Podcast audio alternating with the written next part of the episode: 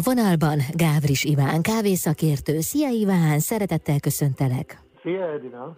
Iván, van egy kávéfőző eszköz, amiről hát lehet, hogy megoszlanak a vélemények, valaki trendinek tartja, valaki pedig egy letűnt korszak eszközének. Ez a kocsogó. Csak nem. De! Képzeld, ördögöd van. Ó, hát ez, ez kedvenc témám. Mit szeretnél tudni erről a kocsogóról? Hát azt például, hogy hol helyezkedik el ebben a képzeletbeli rangsorban a, a kocsogó, már ami a, a trendi kávéfőzési technikákat jelenti. Hát kérlek, mennyi időnk van, mert én nekem szerelmem a kocsogó, úgyhogy órákat tudok róla beszélni, meg szoktam is oktatni. Hát ha szerelmed, akkor lehet, hogy az első helyen van. Kérlek szépen érdemes egy picit, picit a módba tekinteni, hogy a kocsogónak a, hát ha nem is a feltáll, de a legnagyobb innovátor, vagy a legnagyobb népszerűsítő, ez egy Bialetti nevű ember volt, így hívták a feltalálat, és egyébként is már ez, a, ez egy ikonikus darabbá vált, az ő által gyártott, az ő cége által gyártott kocsogó.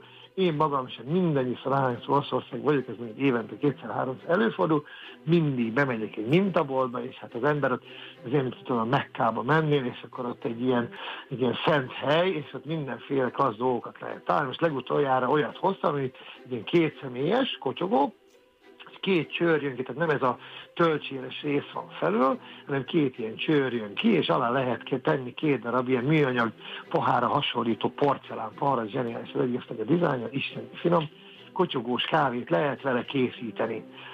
Ugye a kocsogónak, hát méltánytalanul elég rossz híre van Magyarországon, és ez még a rendszerváltás előtti időkból adódik, ugyanis senki nem mondta el a magyaroknak, hogy hogyan kell kocsogóval jó kávét készíteni. Aha. Ergo azt gondoljuk, hogy a kocsogóval nem lehet jó kávét készíteni, és ez nagy-nagy-nagy tévhit. De honnan ered ez, a, ez az elképzelés, hogy nem lehet vele jó kávét? Túl egyszerű, vagy miért?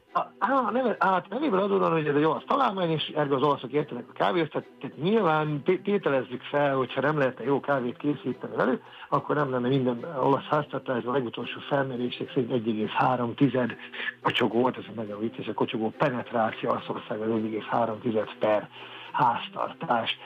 Ami miatt lejáratódott szegény, az azért van, mert hogy régen azért, ha picit belegondolunk, a következőképpen nézett ki a dolog, megvettük a kocsogót, a kocsogó aljába beletettünk jó hideg vizet, aztán beletettük a szűrőt, hogy az középső rész, az alsó és a felső rész között, azt megtömtük jó erősen, megtömtük kávéval, aztán rácsavartuk a tetejét, és oda raktuk a sparheltre, vagy a tűzhelyre pici lángon, és körülbelül egy ilyen jó 10-12-15 perc múlva megjelent a kávé, ami éget volt, büdös volt, gumiszagú volt, úgyhogy minden baja volt, de hát ezen szocializálódtunk, és azt gondoltuk, hogy ez a jó kávé. Nos, körülbelül ezek a paraméterek, amiken változtatnunk kellene ahhoz, hogy egy igazán jó kávét tudjunk készíteni. Azaz, először is én azt szerettem mindenkinek javasolni, hogy forró vizet tegyünk az aljába.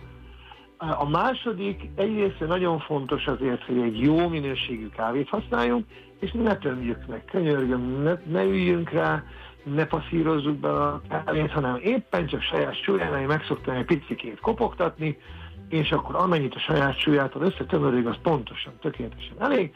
Ezek után rátesszük a tetejét óvatosan, mert hogy az aljában akkor már forró víz van, és nagy lángra tesszük oda.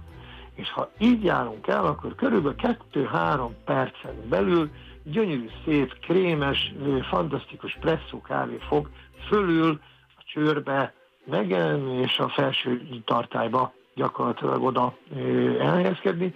Ugye itt a lényeg az az, hogy ne égessük meg a kávét. Azzal az régi módszerrel meséltem, hogy hideg víz és kislángot, mire gyakorlatilag a gőztér, illetve a forró víz az alsó részben felfortolna, addig az egész teste a kocsogónak, maga az egész szerkezet annyira túlmelegedett, hogy megégette a kávét, a két rész összekötő rész, úgy ott van egy ilyen gumitömítés, az is megégett, úgyhogy ettől volt ilyen nagyon budös, kesernyés, és tele volt csersavval, és hát bizony-bizony a hihetatlanság határát súroló italt sikerült készíteni. Tehát a technikán nagyon sok múlik. Hát hogy ne? És hogyha még ezt finomítsuk egy picit, akkor egyrészt a, a tisztántartás egy nagyon fontos dolog. Én azt szoktam javasolni, hogy minden egyes használat után tessék szíves nagyon alaposan eltakarítani, hiszen a kávé maradvány az nem tesz jót a következő elkészítésnek. Másrészt pedig, hogy érdemes kísérletezni a vízzel. Talán kevesen tudják, hogy még a legerősebb eszpresszónak is a 95% a víz. Uh-huh.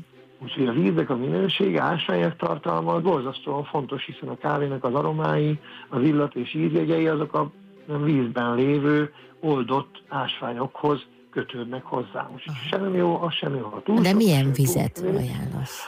Tessék kísérletezni. Aha tessék kísérletezni. Ha megnézi az ember a mentes vizeket, amiket Magyarországon be lehet eh, szerezni, akkor borzasztó széles körben, borzasztó széles sávban ingadozik az összes oldotásanyag tartalom, van benne magnézium, kálcium, stb. stb. stb. Érdemes kísérletezni, és meglepő módon teljesen más ízeket fog eh, ugyanabban a kávéból egy másfajta víz kioldani. Aha, erre nem is gondoltam volna, a víz jelentőségére. Bizony, bizony, 95% az elkészített italnak az víz. Iván, köszönöm szépen. Én köszönöm. Gávris Iván, kávészakértő volt a vendégem, itt az Intermezzo.